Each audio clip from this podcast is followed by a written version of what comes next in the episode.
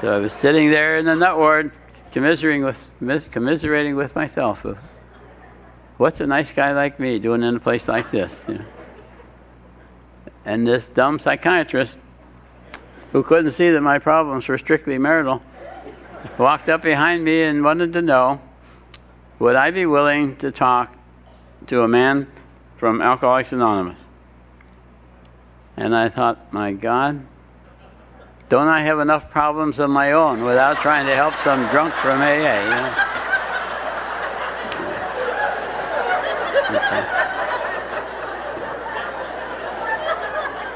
I could tell by looking in his face that he thought it was a good idea. And I decided right there that happiness on the nut ward is having a happy psychiatrist. And I said yes, and in no time at all, this clown comes galloping into the room, yelling at the top of his voice, "My name is Frank, and I'm an alcoholic. Ha, ha, ha, ha." I was embarrassed for him. Meeting a perfect stranger, and the only thing he could think about to talk about himself was he was an alcoholic, for God's sake. In fact, everything he said in a loud voice. Us drunks and us alcoholics and Alcoholics Anonymous, I thought, my God, man, why don't you lower your voice? These people all think I'm a nut. Why don't we leave it at that? And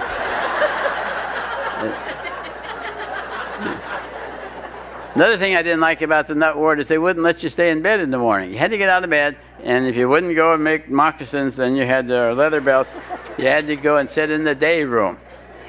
And the day room is a big room, and one whole wall was glass. And on the other side of the glass was the sidewalk to the main entrance of the hospital, which was right there. And I could just see my patients walking by, looking in. Oh, hello, Dr. Paul. How are things in the nut ward? You know.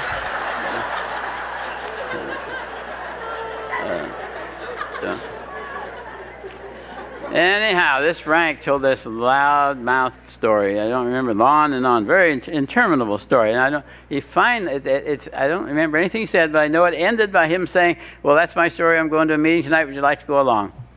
And I said, "Hell no, I won't like it, but I'll go." And we went, and I have no idea what meeting we were at. In fact, I don't know how many meetings we went to before I knew what meeting we were at. But I knew that meeting had a profound effect. It had a profound effect on the psychiatrist. Now he was suspiciously very interested. Want to know, what's this about a book? What's this about meetings? How often do they have meetings? What's this about steps? What other kind of meetings do they have? And when do you go into another meeting? And I thought, my God, I've got me an alcoholic psychiatrist. He's ashamed to go, so he's sending me. You know? Yeah. So I wanted to go to every meeting I could, so I could get enough brownie points to get out of that dump. And I told Frank I wanted to go every night. Frank was good about that, except for one Friday night. Friday night, he didn't know that he would be going. He thought maybe on Friday night he might have a date with Carolyn. And I thought, well, that's a hell of a way to run an organization. And I reported him to the psychiatrist, who got somebody else to take me on Friday night. And I finally got enough brownie points, and I got discharged from the hospital, and I had no intention of going back. Why would I go back? I wasn't an alcoholic. The only problem was that Max liked the meetings. And, of course, once I found that out, I threatened her. If she didn't shape up, I wouldn't go to AA anymore. And, I said that once too often. And she did what she couldn't do. She drove down to Laguna Beach from Anaheim, went by herself, went to the meeting by herself. She couldn't drive the freeway. She didn't know how to get that far, but she did it anyway. She went off, went to the AA meetings by herself. Have you ever tried that? You ever tried sitting at home on a Saturday night, drinking, while your non-alcoholic spouse is off laughing it up at an AA meeting?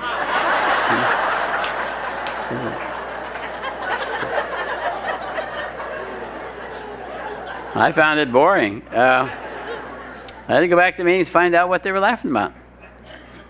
I found out the alcoholics laugh at anything. Yeah. Laugh at nothing.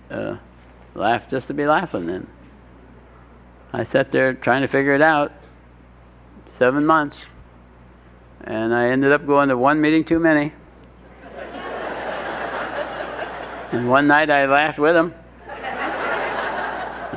Haven't had a drink since. Yeah.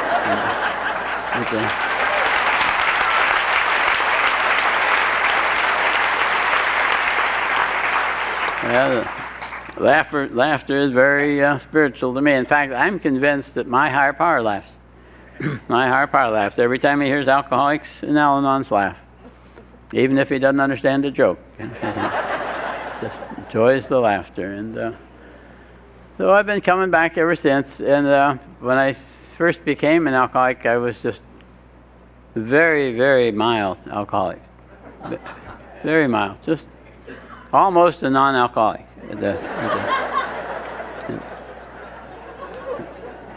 But you know, I had to keep coming to meetings in order to drink. In fact, I decided that I came into this thing embarrassed to be here.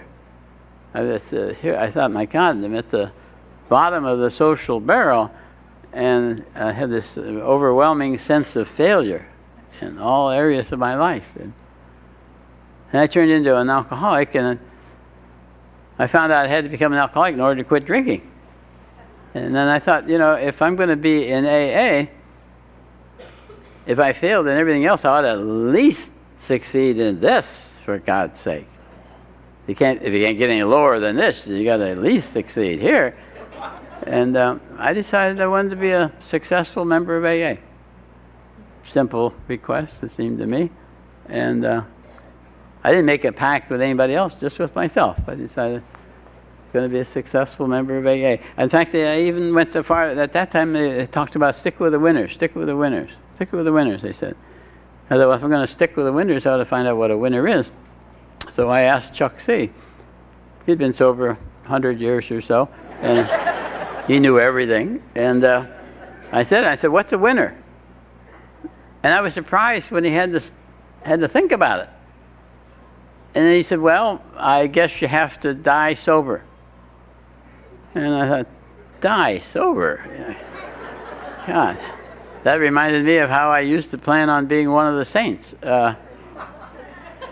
How yourself. I was really going to do it. I went and got the book, Lives of the Saints, big thick book. I was reading up. I decided which one was going to be my role model. I was going to be a saint, and trying to pick my role model.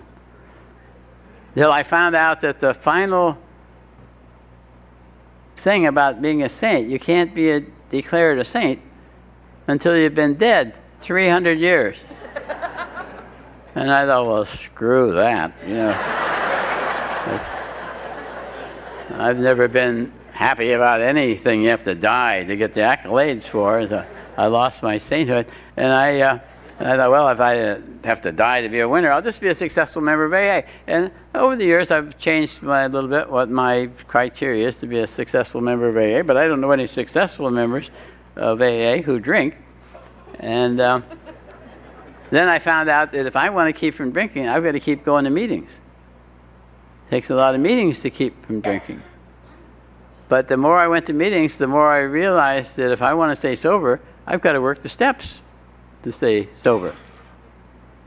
And then once I worked the steps, I kept going to meetings and working the steps and seeing what was going on around me. And I found there are a lot of people, seems to me a lot, who go to meetings long enough to stay sober to find out they have to work the steps in order to stay sober and work the steps, then find out they don't need the meetings anymore and end up getting drunk after 15, 20, 30, 40 years.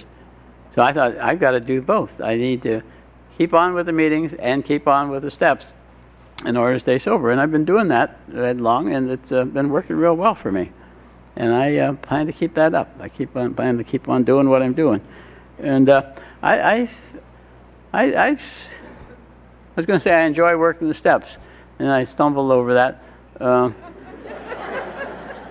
Well, only in the sense that it's not working the steps isn't always fun, fun, fun. But I enjoy the life that I get from doing the steps. I have gotten involved in a pamphlet on how to study the first 164 pages of the book and how to do the steps when you come to it. It's not a step study, it's a step do it. And being involved with that as a part of that, I have redone the steps, it turns out, about every 5 years. And what my experience is that every time I've done that, I've moved to a new plateau in my sobriety. I'm not saying that's what anybody else should do. I know a lot of people say you do the steps once and that's all, and then you do the maintenance steps, and then there are other people who say you do the steps every year. I don't care what you do. I'm just saying what I do and what has worked for me. And I like it that way. And I enjoy the steps. I touched on the third step before, and I really enjoy the third step, turning my will and my life over to the care of God. And I tell him, God, you take my life and do what you want with it, and I'll pedal and you steer, and for God's sake, watch where you're going.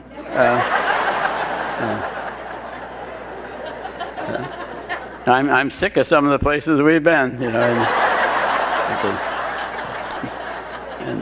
In fact, I have at my den, at my office at home, I have a plaque-like thing. It's a photocopy of the one page of the magazine or the book section of the LA Times, and has a picture of the author and the name of the book, and has a quote from the book. And I have it up there because I like the quote from the book. And the quote says, "I suppose if I'd got the job I wanted at Montgomery Ward, I never would have left Illinois." Simple enough statement. I suppose if I'd have gotten the job I wanted at Montgomery Ward, I would never have left Illinois. The author didn't get the job at Montgomery Ward, and he did leave Illinois, and he became a radio sports announcer, a movie actor, a union president, the governor of California, and president of the United States. And I thought, that's so much like what we hear. We don't get what we want, but we get what's according to God's plan. And I need to remember things like that. It's often best when I don't get my way. It's a business of enjoying working the steps. The more I think of that, the more I think of it. It's such a profound difference. The sixth and seventh step are so profoundly different than what I feel I was taught all my life. I was always taught, as I understand it, that I could have done better if I'd have tried harder. All I had to do was try harder. And today I look back at it, and I was trying as hard as I could all the time. I really think I have been doing my best at every moment of my life, up to and including this moment. And so is everybody else. If we could have tried harder, we would have tried harder. But the thing that I always thought that it was up to me to correct my defects of character, that I should work on them, and that I should ask God to help me get rid of my defective character. And anything I wanted to do, I need to ask God to help me do what I wanted to do. That was an epitome of that. I was asking him to help me with my drinking problem. Help me, for God's sake, help me. And I thought he was saying, screw you, Paul. But he wasn't. What I found is that God won't help me. God won't help me do his will. My will. He won't help me do my will. But he's perfectly willing for me to help him do his will, talking him into helping me do what I want. And it's the same way with my defects of character. I have to become friendly with them. I have to become friendly with my defects. I used to fight them, and they love that. They're really energized by that. I have to become friendly with them and hope to have them removed whenever he removes them. I'm having a little difficulty finding the words to what I want to say now. It's not that having difficulty knowing what I want to say, because the people in my head are arguing about what I ought to be talking about. You're sitting there very quietly and very attentive, and I appreciate that. People in my head are chattering away like, man, they're One of them, she says something I ought to talk about, and before I can say anything about it, another one over here says, no, no, don't talk about that, talk about this. And before I can do anything about that, a third one says, no, no, no, talk about this thing. And they get to fighting back and forth among themselves, and it's really very distracting. And I think, well, shut up there, you know? And they shut up, and I can't think of anything to say. And it's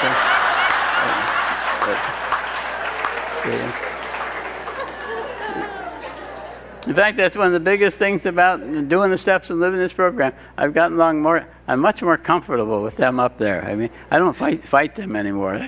They just no fighting them. It's just I don't do everything they suggest. I mean,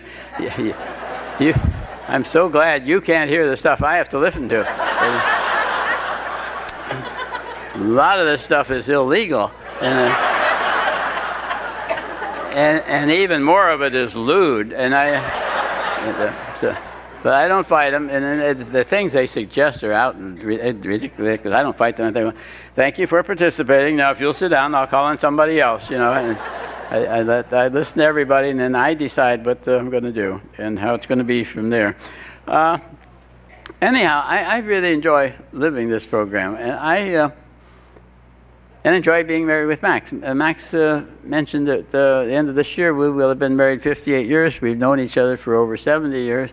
And last December 2nd was our 57th wedding anniversary. And I told her that my gift to her for our wedding anniversary was that I was going to do everything that I could think of, not everything she could think of, to make our 58th year the best year of our marriage. And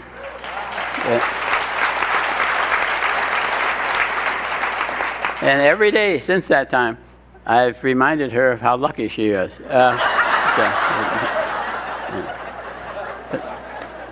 But she mentioned about communication, learning to communicate. I have come to the conclusion, I don't know if it's true or not, but I do think it's true, and I know it's good for me to believe that it's true and live my life as if it were true, that people treat me the way I have taught them to treat me. That if I don't like the way somebody's treating me, it's up to me to change my behavior rather than to try to get them to change theirs. Remember one time I said a thing on communication by Sister B. You ought to get her up here if you haven't had her. Wonderful gal, and hear her talk. And she was talking about communication, and she had got to a question and answer period. And somebody asked the question, what is communication? And I thought, well, that's a stupid question. But then I was surprised when Sister B. couldn't answer it. And I was not only surprised, I was disappointed when she says, Paul, how would you answer that? And I couldn't think of a good definition for interpersonal communication, but I did remember having read someplace that a measure of communication is the result it produces. A measure of your communication is the result it produces. And if you don't like the results you're getting, don't blame the other person, blame yourself. If you've taught them to treat you the way they're treating you, you can teach them differently, whatever the right word is. Teach them to do it differently. But anyway, I find that a real challenge. I've become very conscious of the max of my communications and communications generally. Life is basically a communication problem. I have relationships with people, places, things, and situations, and communications about those relationships. And I really think that an interpersonal relationship, a marriage, a partnership, it really is an ongoing test of one's communication skills. That's enough of that, for God's sake. Let me say this. I was thinking, you know, somebody showed me a computer program that makes charts. And you use this program in a computer, and you put in data, and it'll make a pie chart and cut it up in pieces and color it all and stuff like that, or make a bar graph and all that fancy stuff. And I thought, well, if I had a giant computer and put all the facts of my life into the computer with that program, what would a graph of my life look like? And I came to the conclusion that it would be like that Jellinek chart. It would be a giant V. That my life started way, way over there, and it's going to end way, way, way, way over there. And it's a V. And from the when I was born to in 1918 until July 31st, 1967, it was on a downhill course. Now, it wasn't a straight line down. It was up and down. Just enough ups to keep me confused. And then when it went down earlier than where it went down the last time. And it ended up, and it ended up in the nut ward of the hospital I was on the staff of. And that wasn't bad enough. I had to go to AA. And I went to AA for 7 months and one extra meeting, too many. And I finally accepted the fact that I, of all people, strange as it might seem, and even though I had no choice in the matter, I was a mild alcoholic. Yeah. And from that point on, my life's been getting better and better and better and better. And today, it's far better than it's ever been. And as far as I can tell, the only limit to how high it can go is how long I stay around doing the things I'm doing. It's keeping it going up. And how, with what intensity I keep doing this program. And again, it's not a straight line up. It's up and down, up and down. But even when it goes down, I know a lot of things to do to get it to go back up. Go to more meetings, read the book, talk to a newcomer, call people on the program, start a new meeting. That's when I can't think of anything else to do. I go start another meeting. Anything, doing service, doing part of the AA, and reaching out to others, or doing nothing. I know that when it goes down, it's going to go back up. That's when they say, sit still and hurt. Or as Winnie Eddie used to say, the Al-Anon speaker, she said, that was the only Bible quote she ever used. She said, the Bible says, and it came to pass. She says, the Bible did not say, and it came to stay. You know, it's always going to get better. And I want all I can get out of this program. I know nobody can live long enough to get everything this program has to offer. But I want all I can get. I want all I can get. And it all started, the thing that fascinates me is the point of the V. That one active acceptance of one reality changed the course of my life.